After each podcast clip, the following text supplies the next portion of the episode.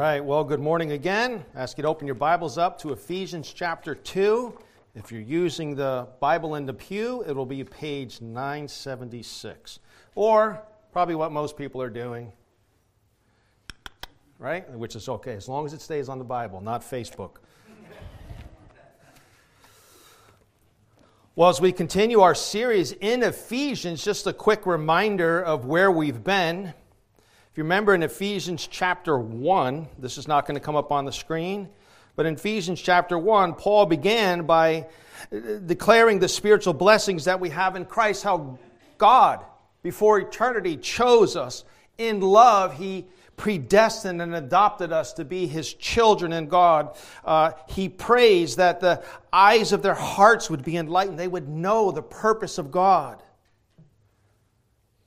In chapter 2, he reminds us from our perspective how to look at salvation that we were dead in our sins and our trespasses, but how God made us alive in Christ Jesus, and how God also has a purpose that we are God's workmanship created in Christ Jesus for good works which God has prepared beforehand.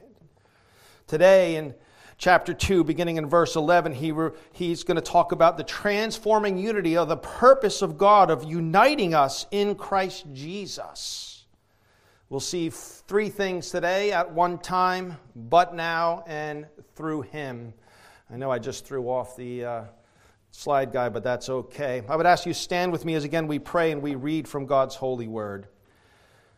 Father, we, we ask that you make the book alive to us, that we would see our Savior, and we would see our hope. We ask it in Jesus' name. Amen. Ephesians chapter 2, verses 11 to 22. Therefore, remember that at one time you Gentiles in the flesh, called the uncircumcision by what is called the circumcision, which is made in the flesh by hands. Remember that at that time, you were at that time separated from Christ, alienated from the commonwealth of Israel, and strangers to the covenant of the promise, having no hope and without God in the world. But now, in Christ Jesus. You who were once far off have been brought near by the blood of Christ. For he himself is our peace, who has made us both one and has broken down in his flesh the dividing wall of hostility by abolishing the law of commandments expressed in ordinances that he might create in himself one new man in the place of the two, so making peace, and might reconcile us both to God in one body through the cross, thereby killing the hostility. And he came and he preached peace to you who are far off and peace to those who are near. For through him we both have access in one spirit to the Father. So that you are no longer strangers and aliens, but you are fellow citizens with the saints and members of the household of God, built on the foundation of the apostles and the prophets. Christ Jesus himself being the, corner, the cornerstone, in whom the whole structure being joined together grows into a holy temple in the Lord. In him, you also are being built together into a dwelling place by God, for God, by the Spirit. This is the word of the Lord. You may be seated. Our first point to go by at one time. In the book of Ecclesiastes, we're reminded of the truth that there is absolutely nothing new under the sun. There is nothing new under the sun. We live today I think you would agree, in a world that is absolutely divided, whether it's politically, sexually, you name it, we are divided, at least in America. We are a divided. The first century of which Paul wrote this is absolutely no different. They lived in a divided world. There really is nothing new under the sun. Ian Hamilton states it this way the Greeks considered the rest of the known world barbarians, and the Romans, like the Greeks, thought themselves superior to every other culture. The Jews looked on the Gentiles as dogs. Racism, social snobbery, political elitism, and religious superiority deeply divided Paul's world. Paul wrote to them in the midst of this deeply divided world. And Paul had reminded them already that though they live in a divided world, the purpose of God in Christ Jesus is to unite, to unite all things in Christ Jesus. God is all about reconciling, not dividing. Right? Remember what he said in Ephesians 1:10. As a plan for the fullness of time to unite all things in him that is in Jesus Christ, unite all things, things in heaven and things on earth. It's in light of this promise that Paul tells them to remember. Remember means to call to mind. Call to mind. What does he tell them to call to mind? Look at what he says in verse 11. Therefore, remember that at one time, you Gentiles in the flesh called the uncircumcision by what is called the circumcision, which is made in the flesh by hands. I hope we all know what circumcision is. I don't need to explain it. I hope. But circumcision, the cutting of the foreskin on, the, on, the, on a male, was the cornerstone of the covenant for the Jews. It was the sign. It was literally what separated them from the rest of the world. In Genesis 17 11, God gave this covenant, this covenant sign to Abraham. In Genesis 17 11, it says, You shall be circumcised in the flesh of your foreskins, and it shall be a sign of the covenant between me and you. This was so ingrained within the Jewish people that when they did come to faith, when they became Christians, they said, We have to add this to the Christian faith. We can't actually be a Christian without being circumcised. It was, that's pretty much the point of the book of Galatians, in which Paul says, Listen, this is not going to help you. It'll be of, if you are circumcised, Christ will be of no benefit to you. It's not by works, it's not by anything we do. Paul reminds them that God had a very different purpose for circumcision, different than what the Jew says. Paul says in our text, it was an act done by the hands. God meant it to be symbolic of the heart being circumcised. The greater purpose was that your heart would be circumcised. Later on, as he leads them through the desert, God says in Deuteronomy 10:16, that is the children of Israel, circumcise therefore the foreskins of your heart and be no longer stubborn. Regardless of how the Jews may have viewed circumstance, circumcision, the fact is they were God's covenant people. They were God's chosen people. They were the ones who Paul says in Rome, Romans was given the law and the prophets. They were the ones of whom Christ came through.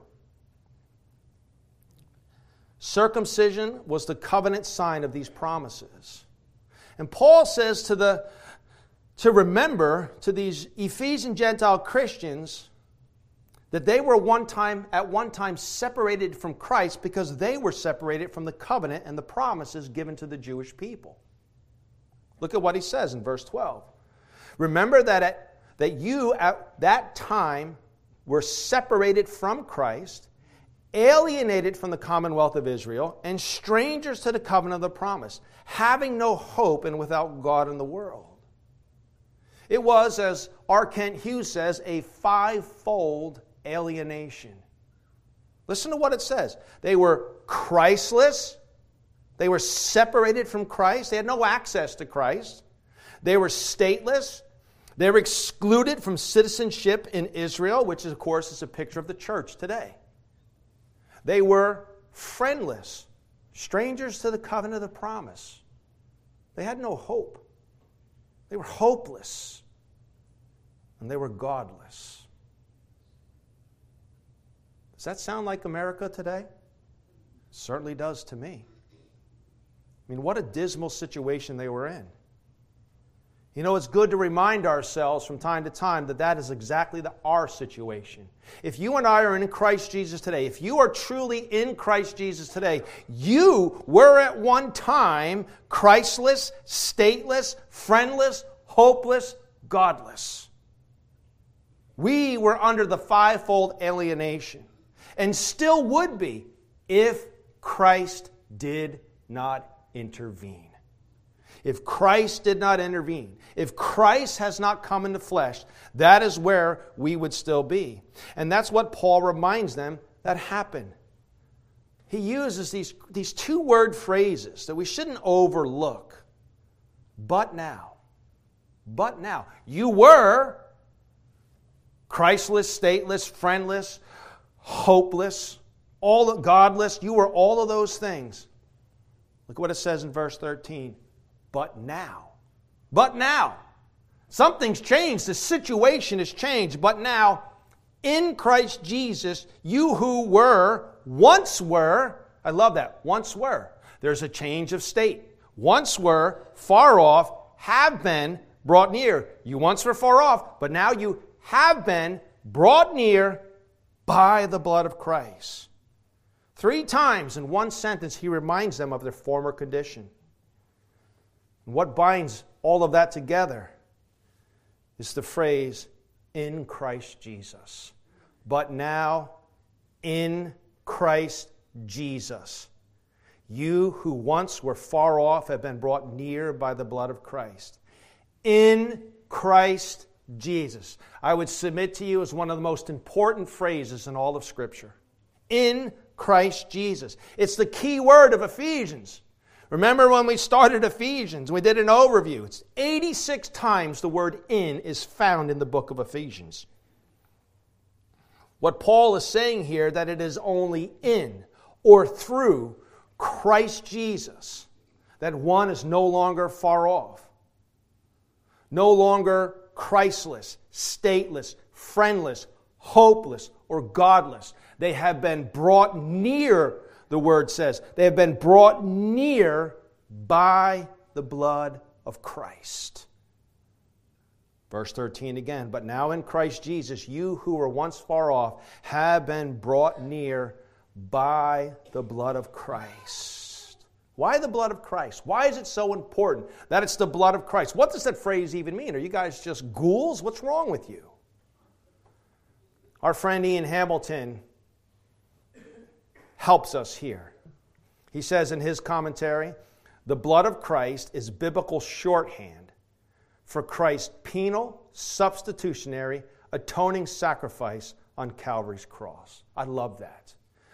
The blood of Christ, the phrase, is biblical shorthand for Christ's penal, substitutionary, atoning sacrifice on the cross. It is only through the shed blood of Jesus Christ that one is brought near to God, that one can have peace with God. That's why we teach sola Christus, Christ alone.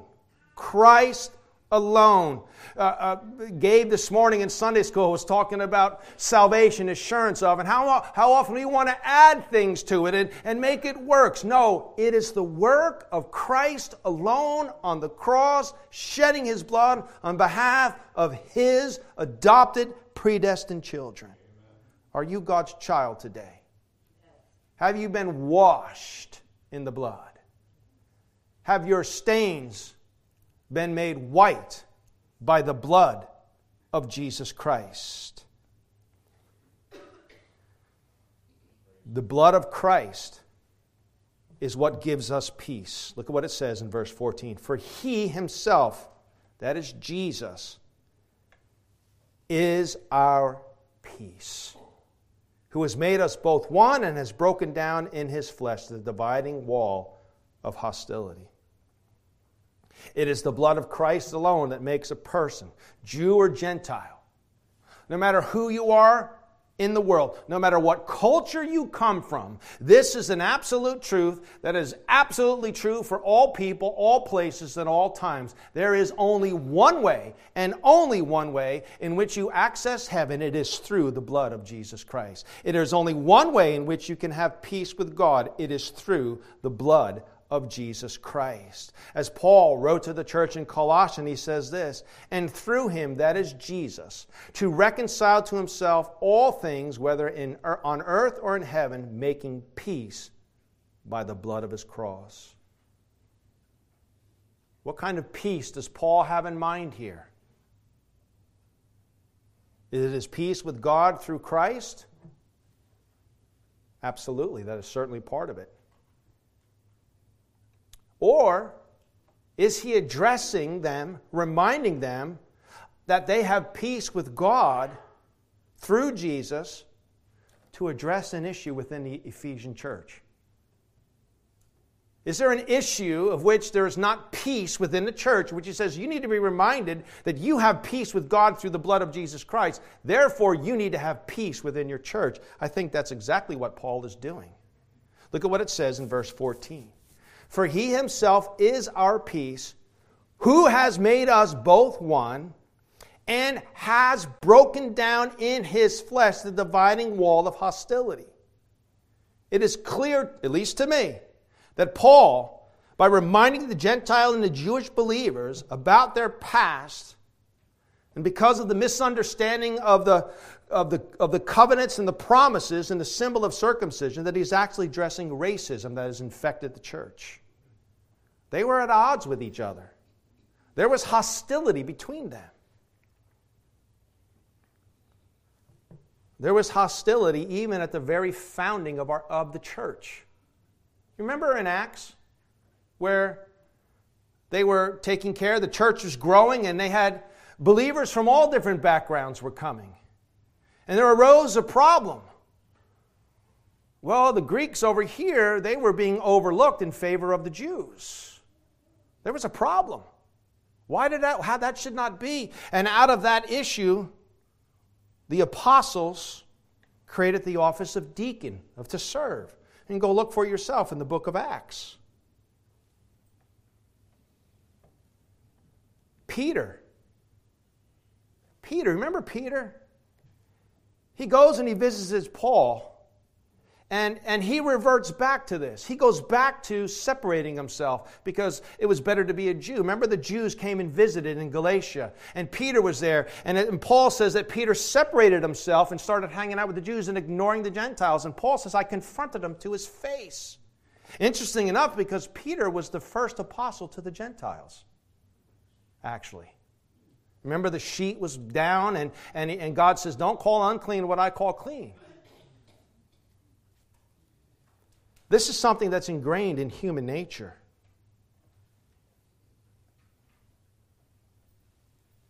God has given us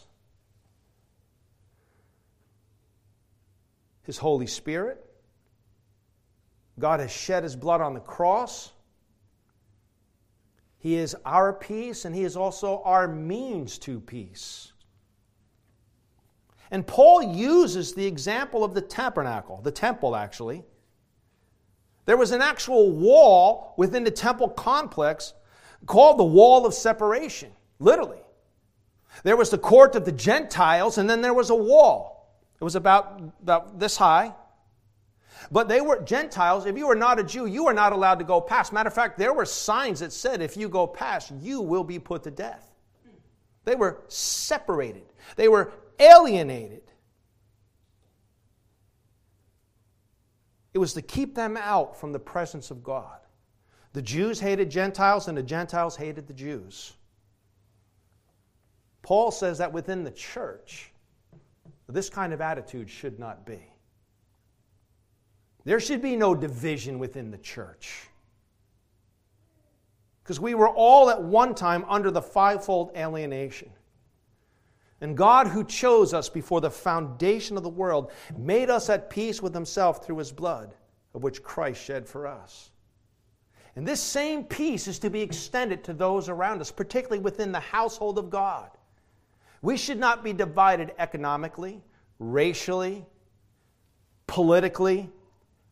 There should be no division amongst us. Are we all mindless drones and think the same? No, we're all individuals. But we all understand that it, we have one master, Jesus Christ. We have one law to obey, the gospel of Jesus Christ.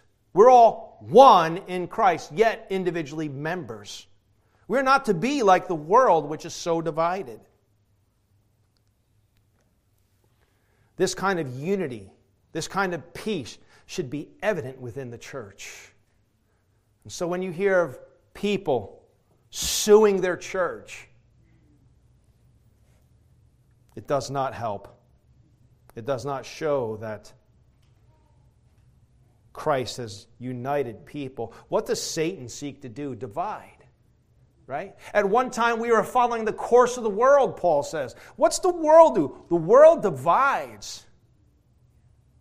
There is a great emphasis in the United States and in the world, I guess, for diversity, equity, and inclusion. And it all sounds great. We're going we're gonna make things equal, we're going to unite people. No, the exact opposite is happening. The exact opposite is happening. People are being left out, people are being excluded. I believe it's a world system that is for the sole purpose of dividing people. You know who the great master of diversity and equity and inclusion is? It's God. And I saw before the throne from every tribe, tongue, and nation worshiping. Everybody's included.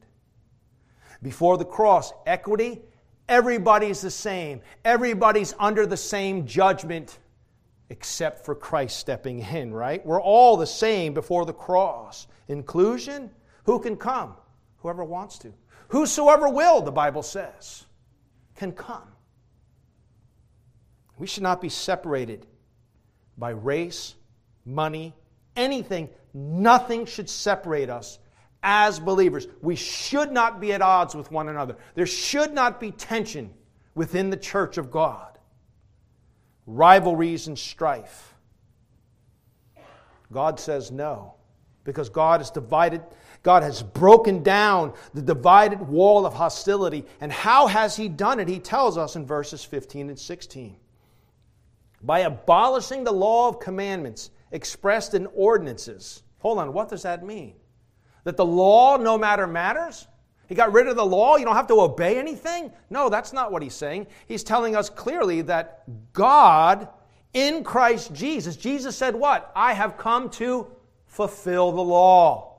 The law is fulfilled in Christ Jesus. I can't keep the law. You can't keep the law. Christ kept the law for you and I. So he, the law is no more.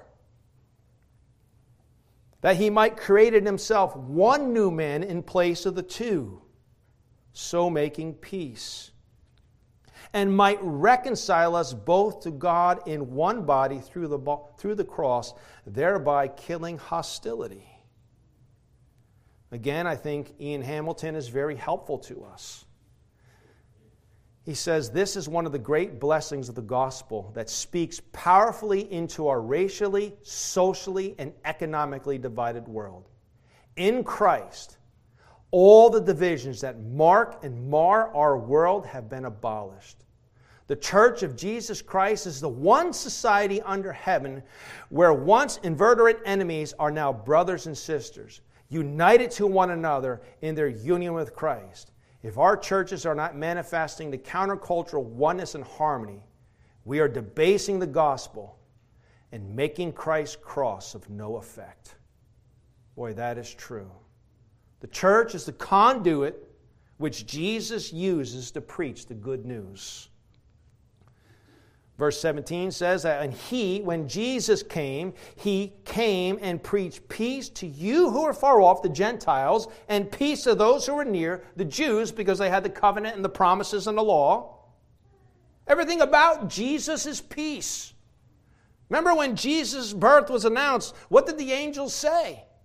Glory to God in the highest, and on earth, peace among those with whom he is pleased.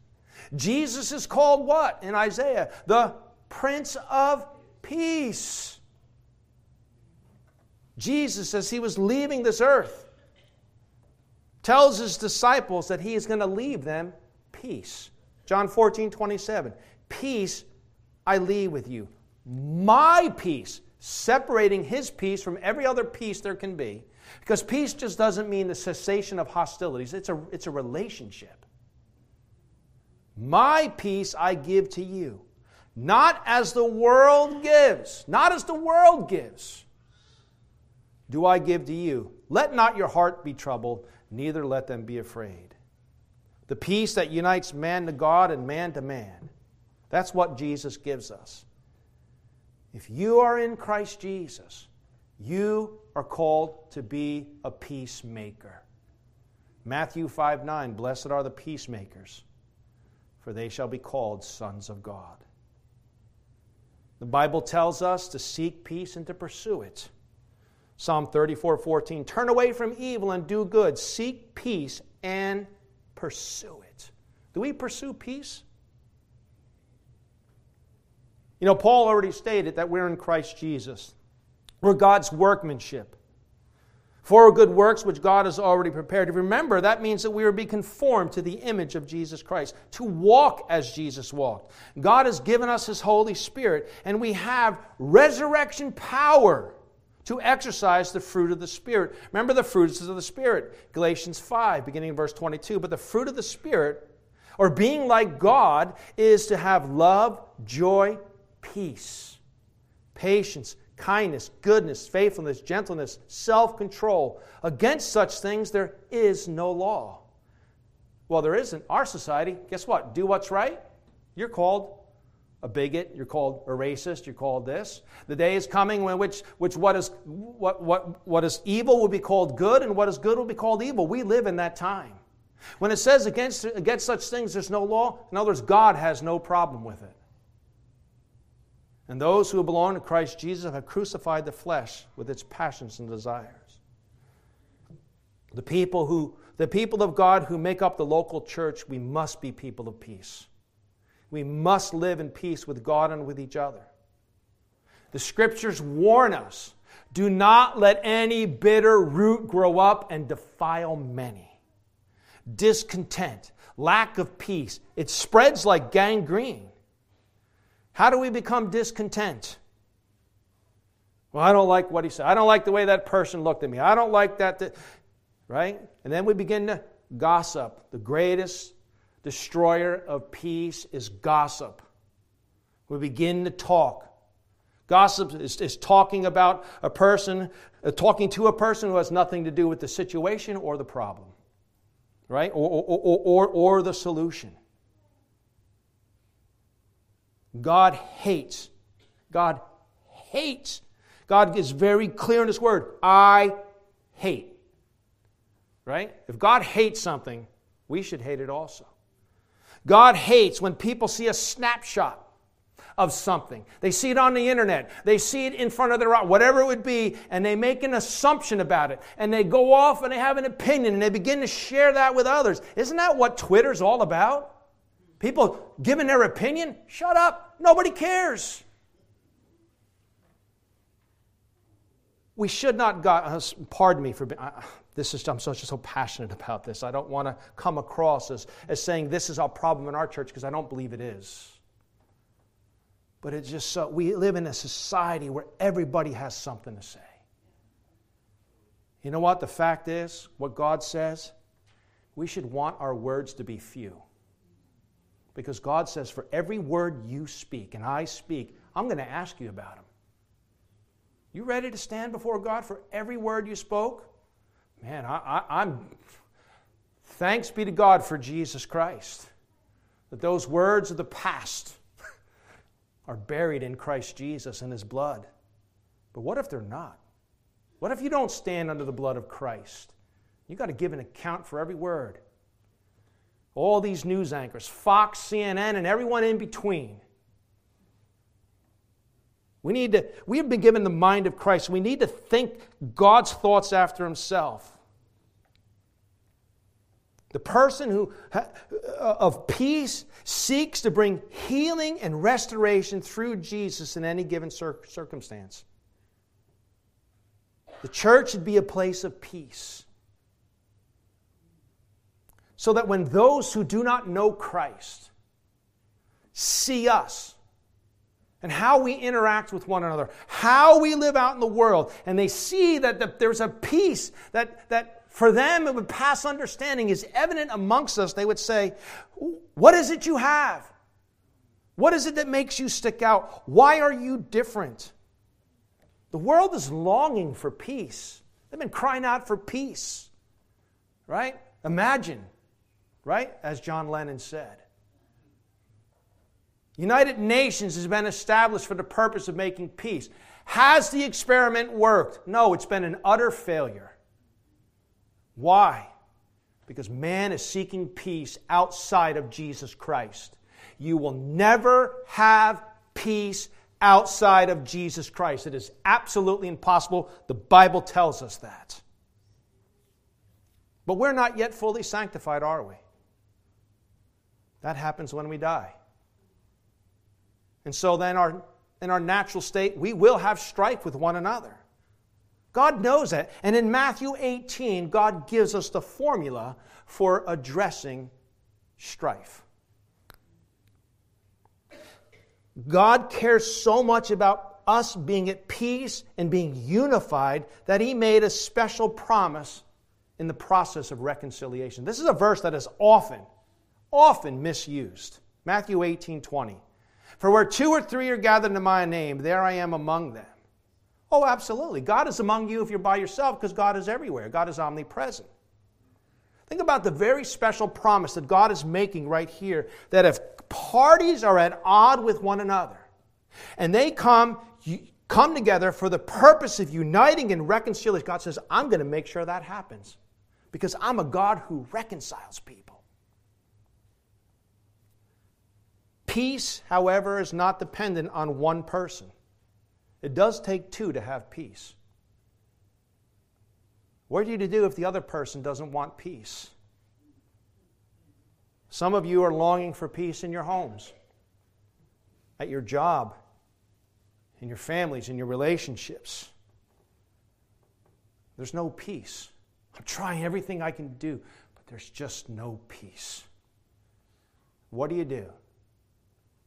Well, as Romans 12 18 says, if possible, so far as it depends on you, live peaceably with all. Do your part to be a peacemaker. Let the rest be up to God. Is that hard? Absolutely right. Do you have resurrection power to help you? Absolutely, you do. In the church, within the church, the body. And the church is not a building, it's the body, it's you and I. In the church, local church, where we gather to worship the living God, if somebody does not want to be at peace, if somebody wants to be a gossip, if somebody wants to be a troublemaker, the Bible tells us very clearly to kick that person out of the church. For the purpose that the church would have peace and that the troublemaker would come to repentance. That's the purpose of it. That the person who is living in hostility would come to repentance in Christ Jesus and be restored back to the fellowship. It is a process that is not enjoyable. I can tell you that. We've had to tell people you're no longer welcome here because you refuse. There's no joy in that. None whatsoever. It's absolutely heartbreaking. But it's a process that is beneficial for the church and hopefully for the person being disciplined. God's purpose in bringing peace was to unite those who were near and those who were far off together in Christ Jesus. And if we're in Christ Jesus and we've been brought near by the blood of Christ, whether we were once far off, whether we were near, but if we're in Christ Jesus through the blood of Christ, you and I have been given access to the Father. We have special access. Special access. Look at what it says in, in our, our last point through Him. For through Him we both have access in one Spirit to the Father. For through him, that is through Jesus, we both have access in one Spirit, capital S, to the Father. And if you ever wondered where is the Trinity in Scripture, it's right here. We have Jesus, we have the Spirit, and we have the Father. Every work of God is Trinitarian in nature. We have access to the Father. We don't only just have access to the Father, and I don't mean to put that down because there's what's greater than having access to the Father. But he says, till we have our complete access in heaven with the Father, he has given us now a place of belonging. It's called the church, a place of belonging, where we are no longer to be alienated from God and from each other. Look what he says in verse 19. So then, because of the work of Christ, through his shed blood and drawing you near, you are no longer strangers and aliens. What were we once? We were stateless, Christless, hopeless, godless, all of those things. But now, no longer. So then, you are no longer. Your state of, of existence is no longer to be a stranger and an alien, but you are fellow citizens. Where are we really seated? Where is our citizenship if we're really in Christ Jesus? Is our allegiance to the United States of America? Absolutely. God placed us in this country. But where's our true citizenship? In heaven, the Bible says. In heaven. We are truly citizens of heaven. And we need to have the heavenly mindset, right? The whole purpose of the helmet of salvation is the certainty of heaven, right? I'm going to go to heaven soon and very soon. We're going to see the King. That needs to drive my actions here now. How often we lose sight of the end game that God has to unite us all in Christ Jesus in heaven. And I get so worked up over what's happening right here that I act contrary to what God has saved me for. We are no longer strangers and aliens. And we can really honestly call Jesus my friend.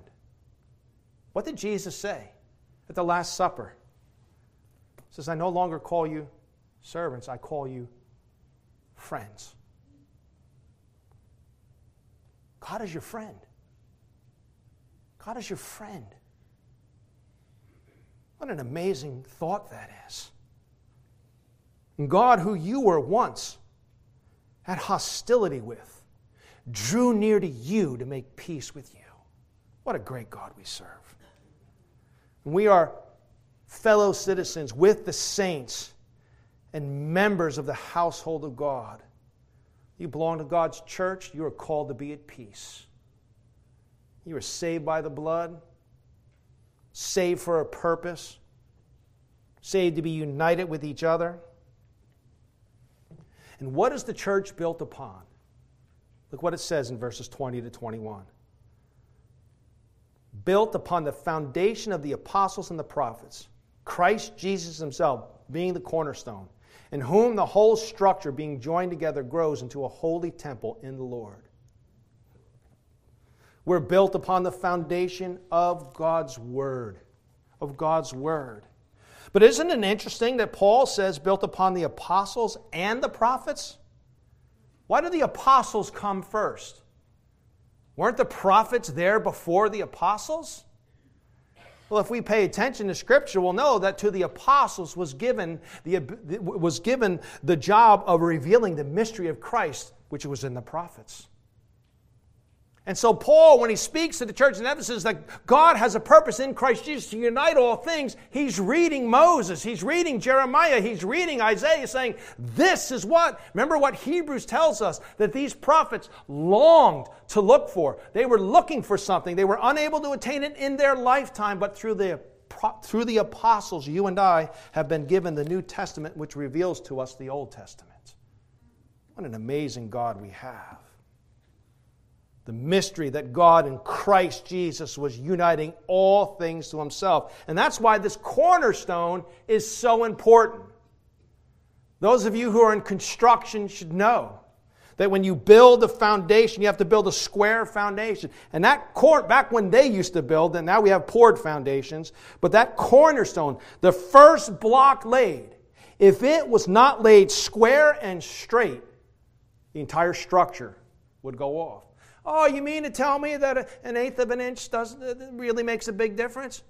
Over, over 20 feet? You better believe it does. Over 10 feet? You better, is that correct, Dan? Right? Quarter of an inch, an eighth of an inch, a 16th. You think, oh, it's no big deal. There's a lesson in it. Oh, just a little bit of worldliness. No, no. We got to get rid of No, because in the end, at the end game, it matters, right? Remember what Hebrews tells us pay more careful attention lest you drift away. I, I tell you, if you want to go from New York to England, right? You're going to go to London, right? You set your course. What happens if you're off by half a degree? You're going to make it to London? No, you're not. You're going to be down and way off one way or the other. It matters. Christ Jesus, the cornerstone, who is straight and true. He is truth. set straight, built upon Jesus Christ.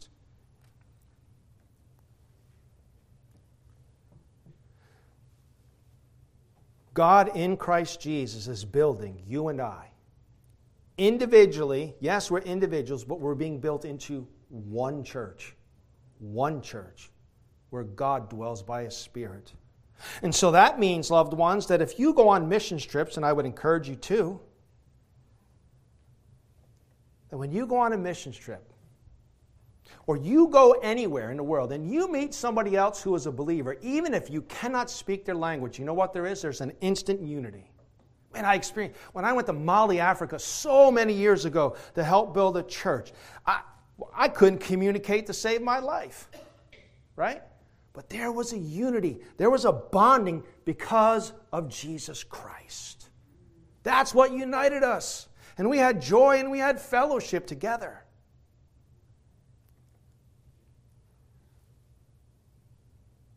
If you and I are the dwelling place of the Holy Spirit, which God's Word says we are, He lives within us, He lives within our church. We have been brought near through the blood of Jesus Christ, and we have peace with God. And therefore, you and I are to strive, as Hebrews says, for peace with everyone and for holiness without which no one will see the Lord. May we, may you and I, as we live in this twisted and perverse generation, may we live to be peacemakers and live as peace in peace as much as it depends on us. And so that Christ is glorified in that. And that we show the world by our peaceableness that we truly are the children of God. Let's pray. Father, we thank you that you came and you made peace. You didn't have to. But because of your great love for us, you chose to. You brought us near through the blood of Christ. You made peace. We have peace with God. Lord, may we have peace with each other.